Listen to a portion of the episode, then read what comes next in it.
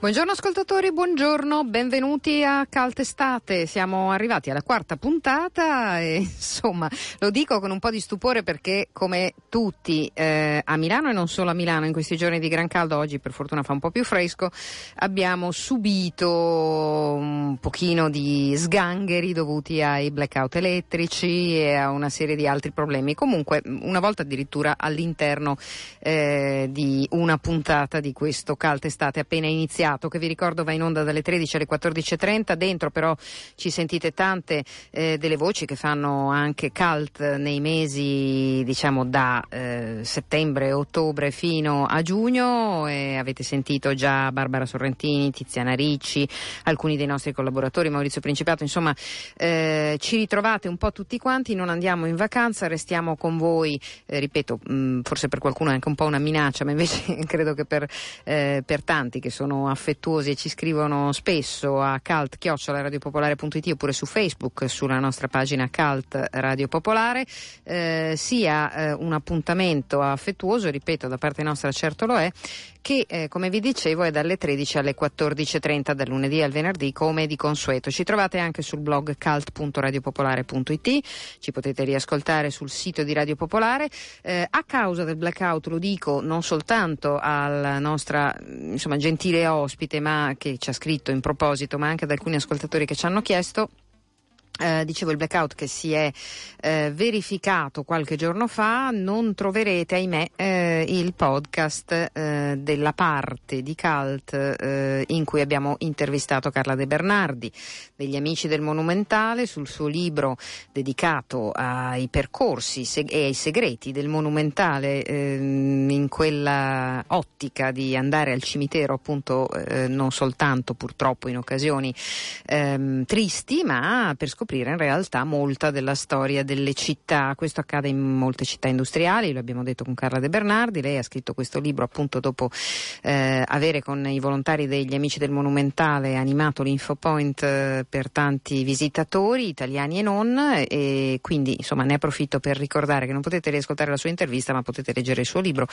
mi sembra corretto informarvi. Così come è saltata per via del blackout elettrico la registrazione, quindi anche il podcast della nostra intervista a Roberta Biaggiarelli e a Paola Varesi, rispettivamente attrice e direttrice del Festival della Resistenza, che è ancora in corso a Gattatico, vicino alla casa dei Fratelli Cervi. Ci teniamo molto a questo appuntamento, ne parliamo sempre, termina come sapete con la famosa pasta asciutta dei Fratelli Cervi.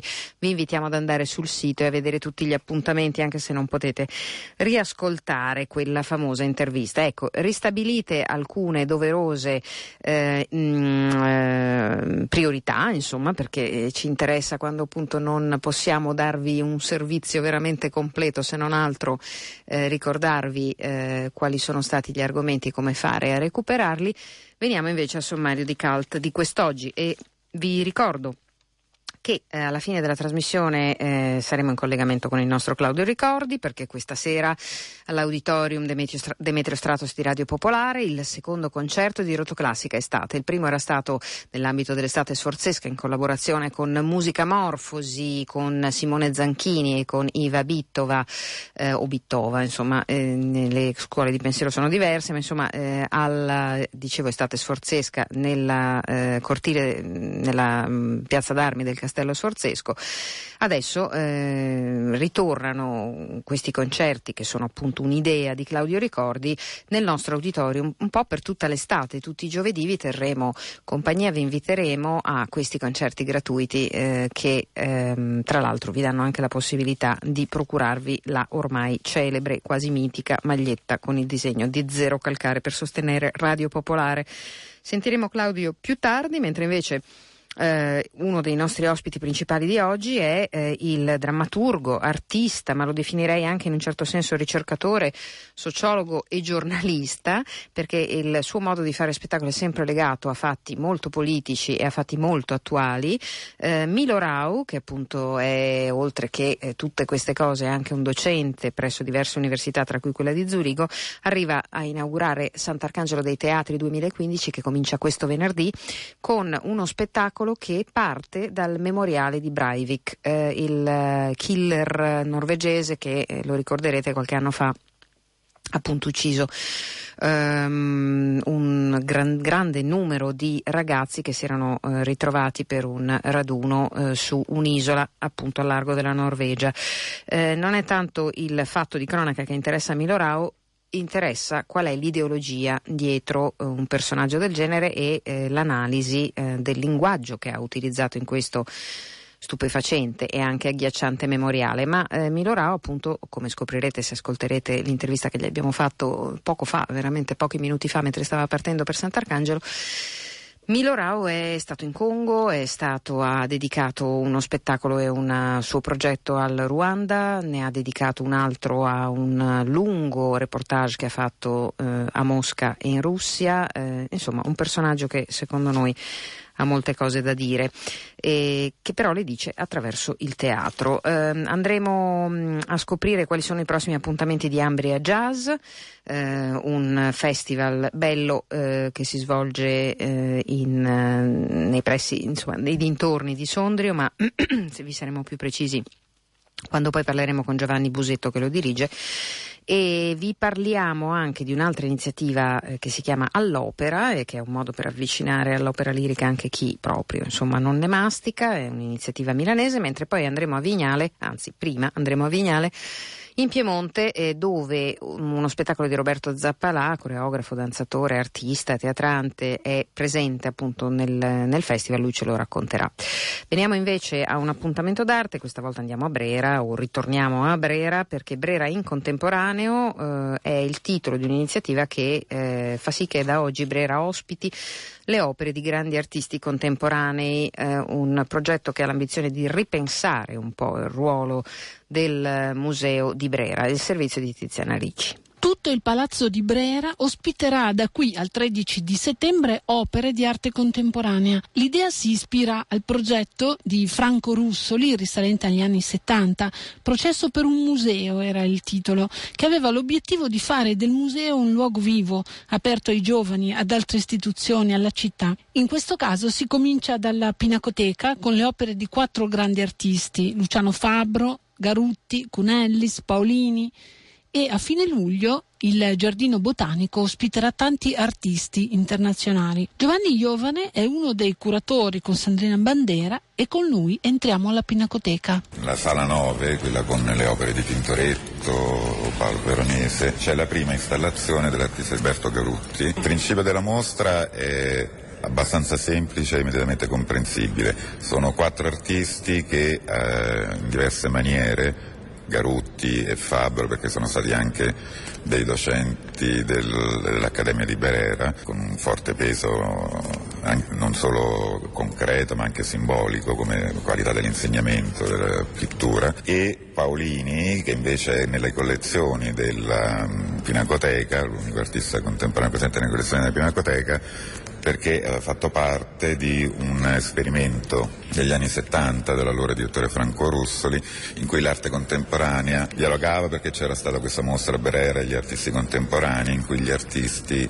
dialogavano con la forma del d'après, quindi della copia, dell'interpretazione, con le opere, i capolavori presenti all'interno della Pinacoteca, ma soprattutto il suo intento era quello di far sì che attraverso l'arte contemporanea la Pinacoteca e tutto il palazzo diventasse, e uso le sue stesse parole, un museo vivo.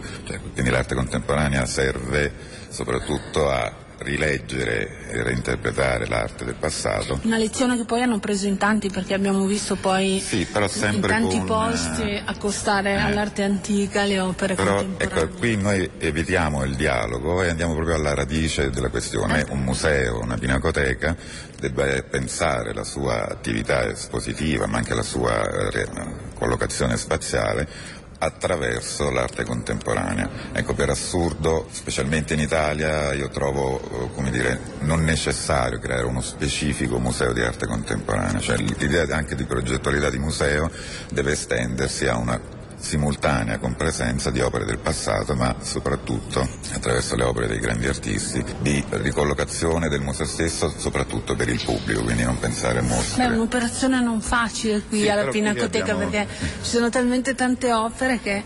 però la Pinacoteca finalmente ha acquisito già dagli anni 70 da Palazzo Citterio, e sono cominciati i lavori di restauro e lì sarà collocata la parte moderna e contemporanea, quindi acquisisce ancora più senso tutto quanto. Ecco, questa è l'opera di Garutti. Tutti i passi che ho fatto nella mia vita mi hanno portato qui ora. È un'opera con didascalie che lui ha dal 2011 ha già realizzato, ad esempio a Malpensa, alla stazione Cadorna o a Londra. In questo caso acquisisce, pensata e progettata per la Pinacoteca, cioè tutti gli artisti coinvolti, è un lavoro di un anno precedente, proprio per entrare in sintonia. Ed ecco, è questa, chiamiamola lastra di cemento, poi con delle resine colorate sopra, un pochino entra in dialogo con sia con lo spettatore, cioè chi entra e nota questa lastra, ma dialoga anche, a cominciare anche dal colore della lastra, di questo rosso veneziano, con tutto l'ambiente della sala. Quindi è come se tutti i passi dei quadri, da Tintoretto, Paolo Veronese, che sono in questa sala, compissero dei passi materialmente attraverso questa sorta di magnete. E accanto alla crocifissione monumentale, crocifissione di Bramantino, c'è l'opera progettata e realizzata ovviamente dalla mostra da Kounellis. Dico per gli ascoltatori che è un appendiabiti con un cappello e un mantello, un cappotto. Una base di lastre circolari di piombo che formano, diciamo così, in questo caso un contraltare discreto, quasi non invadente, con la sequenza sia della crocifissione di Bramantino, ma anche con le colonne dove c'è San Sebastiano, quindi una sorta di profana, laica reinterpretazione della crocifissione stessa. Accanto qui abbiamo quella che viene chiamata la Cappella San Giuseppe della Pinacoteca, dove ci sono gli affreschi staccati di Luini, e poi sono due opere di Luciano Fabro. La prima si chiama Modi di mettere le lenzuola del 68 e poi io l'uovo del 78, è una sorta di autoritratto dell'artista, la forma e il peso anche addirittura sono 70 kg, che all'epoca Fabro pesava 70 kg, ed è qualcosa che ha a che fare con l'arte, l'autoritratto, ma il corpo dell'artista e il corpo dell'arte. Giungiamo alla sala forse più celebre, la sala più celebre della Pinacoteca, che è quella che accoglie i capolavori di Piero della Francesca e di Raffaello, e qui proprio di fronte lo sposalizio della Vergine di Raffaello c'è questa grande installazione di Giulio Paolini, realizzata su questa parete di 5 metri per 8, di un'opera di Giulio Paolini che nel 68 anch'essa dedicata appunto a Raffaello, e riproduce la porta finestra del tempio nelle esatte dimensioni. Quindi c'è un rapporto in questo caso diretto fra opera dell'artista che era realizzata nel 68 e poi proiettata nell'intera parete. Un'altra opera di Luciano Fabro, e quest'opera si chiama Groma per Spinoza. La groma è uno strumento romano di misurazione, e questa groma, questo strumento di misurazione, l'artista ha posto 4 ampolle che contengono all'interno 4 lezioni che Fabro aveva fatto agli studenti dell'Accademia di Brera nel 97. Fa vedere come gli artisti, anche docenti dell'Accademia, contribuiscono a rinnovare anche un'idea di museo, ma legano all'interno di un'unitarietà del palazzo che stiamo cercando da un anno di ricostruire e che secondo noi è il punto centrale di tutte queste manifestazioni. Allora, una ripresa dell'idea di Russoli, come diceva lei. Sì, ma scoperto, non è mia la scoperta, che ad esempio allora non si chiamava direttore, si chiamava segretario dell'Accademia nel 1805, si chiama Giuseppe Bossi, che è anche un artista abbastanza importante, e aveva realizzato in tutto il palazzo, perfino nell'orto botanico di Brera, come faremo noi a fine luglio, una mostra con delle installazioni in tutto il palazzo di opere. È un primo passo e continuerà anche con artisti contemporanei, perché questi sono dei mostri sacri. Però ci sono anche magari artisti più giovani. Il 28 luglio abbiamo invitato 5 artisti internazionali, ognuno dei quali porrà un proprio segno, detto in maniera un po' limitativa. All'Orto Botanico? All'Orto Botanico, nella Biblioteca Braidense, all'ingresso della Pinacoteca e perfino nella Cupola Schiaparelli dell'Osservatorio Astronomico, realizzando delle installazioni in maniera specifica.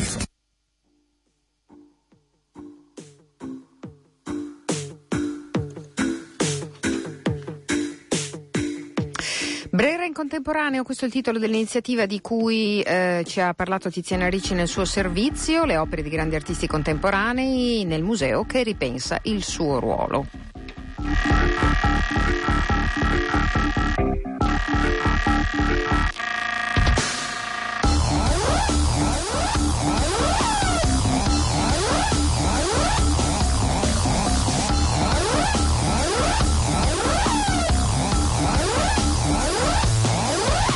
L'esercito con gli occhiali a specchio, il negare chi sei, vivi il tuo riflesso e trovi un senso di completa apparenza, in un cerchio ipocrita, versi senza più contatto, sempre in carenza di like, arresi a questo forma che ci omologa abituandoci a fingere, e stai incrustata. Riflettere. Agosto, Gallipoli, everyday beach party, si leccami parti, corpi sudati e endorfine, security e ballerine, carota e bastone, parodia di regime di una nazione annoiata ed abitudinaria, ironica storia d'Italia. È pronto, l'inverno è passato, finalmente è arrivato il momento di esporre la merce sopra i banchi di questo mercato. Cambia lo stile, importante non dimenticare i fondamentali studiati negli anni, finzione e sorrisi tirati, flash e vodka toni in vista, selfie con le milfe, corri in pista a fare mosse al DJ. L'esercito con gli occhiali a specchio, ti guardo negli occhi per vedere me stesso, specchio, specchio, nelle mie brame sono io, il più seguito del reame. L'esercito con gli occhiali a specchio, ti guardo negli occhi, vedo solo me stesso, specchio, specchio, nelle mie brame sono io, il più cliccato del reame. Riflettere. It's time to stop.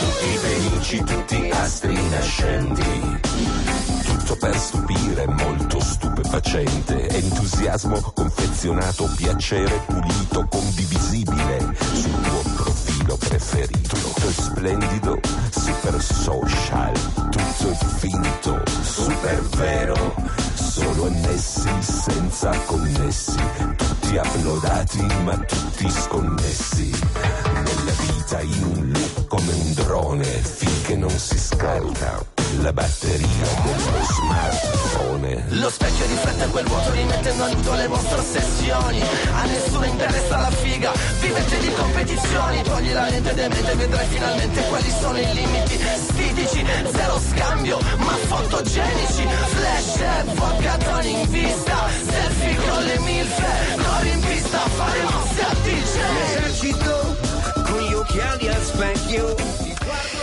Africa Unite, l'esercito con gli occhiali a specchio, lasciamo la loro Gallipoli, dove tutti si fanno i selfie, ma non solo a Gallipoli, anche qui alla Darsena di Milano, per dire, per parlarvi di un bel progetto e anche di un bel festival. Il festival è appunto il Festival di Vignale, ne abbiamo parlato spesso, a Vignale Monferrato naturalmente, in particolare questo progetto è site specific nelle sale di Palazzo Callori, che è uno dei palazzi storici della città, e che vuole proprio mettere in relazione performance, in particolare la performance nella danza, con il territorio.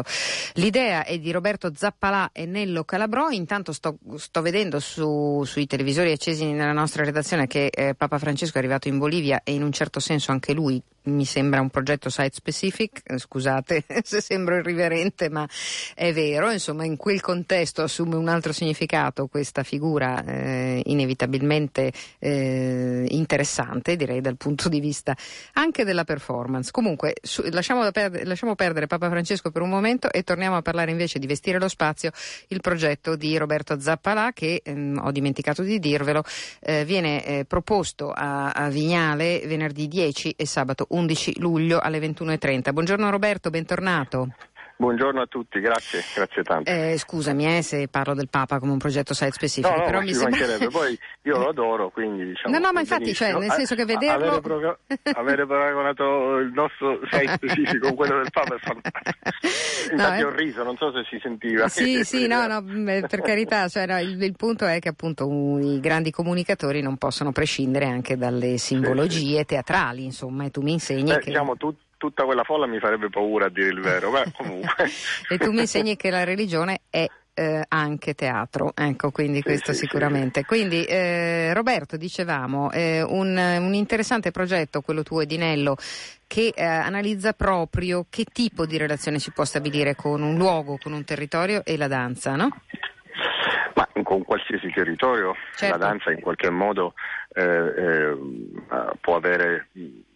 tanti punti di approccio, di riferimenti, di sensazioni, di suggestioni, anzi li deve avere. La danza in sé è un'architettura del corpo che si abbina facilmente all'architettura dell'abitare, no? Dello spazio, quindi diciamo mi sembra che ci siano molte attinenze. Poi mi sentite, sì? Sì, ti sentiamo bene. No, perché ogni tanto qui non è che le connessioni sono perfette. No, ti sentiamo limpido. E quindi diciamo in questo caso ne approfitto per ringraziare appunto Vignale Monferrato Festival, questo è il nome esatto del festival, che è stato un festival storico, ma adesso è al numero 0, diciamo, sì, emerge, quindi diciamo vanno fatti gli auguri a questo nuovo corso, e io sono molto molto affascinato da dover intraprendere l'inizio del percorso di questo nuovo festival, e anche ringraziare la persona di Gigi Cristoforetti che è il consulente artistico che mi ha invitato. Sì, però parliamo del tuo spettacolo, perché sennò è giusto ringraziare, mi sembrava carino, dirlo, ecco, è la prima volta. Il mio spettacolo, diciamo, più che uno spettacolo è un confronto appunto col territorio. L'idea, quando ho parlato, sono venuto a fare un sopralluogo, era quello di sottolineare questi spazi, questi nuovi spazi che la città ancora non aveva nemmeno visto del tutto, no? In parte sono sono stati restaurati da questo Palazzo Callori, e l'idea mia era pronto di vestirlo questo luogo, no? Di vestirlo non solo col corpo, con la danza, ma proprio anche con degli accessori vestiti. Io faccio anche delle installazioni, solitamente uso appunto il vestito, e soprattutto nella numerazione. Qui la numerazione non è tanto importante perché gli spazi sono comunque stanze, sono luoghi piccoli, quindi solitamente sono 2.500, 3.000, 4.000 pezzi, quindi l'impatto è totalmente diverso, ma qui mi interessava anche l'intimità dell'atto. E quindi percorriamo insieme a uno dei miei strumentisti, uno degli strumentisti che collaborano più di tutti con me, Puccio Castrogiovanni, che farà una sorta di Cicerone, farà girare in tutti i luoghi, anticipando il pubblico, fino a che arriveremo nel luogo, fra virgolette, più all'apparenza, più adatto alla danza in quanto arte di movimento, che sarà un piccolo stage, un piccolo palcoscenico all'interno della corte, del cortile di questo bellissimo palazzo. L'idea era anche quella di, appunto parlando col sindaco, di rappresentare tutto quello che sarà il futuro di questo palazzo, no? Cioè i matrimoni, i bimbi, la moda, e anche per questo abbiamo pensato alla vestizione. Dobbiamo fare percorrere questo palazzo, seppur in maniera intima, perché sarà ristretto a 100-120 persone, in modo da far vivere, a livello di suggestione ovviamente, alcuni di questi momenti importanti che vivrà il palazzo. Esatto, che dovrebbe vivere il palazzo. Ovviamente il futuro del palazzo io esattamente non lo saprò, non lo posso assicurare in questo senso.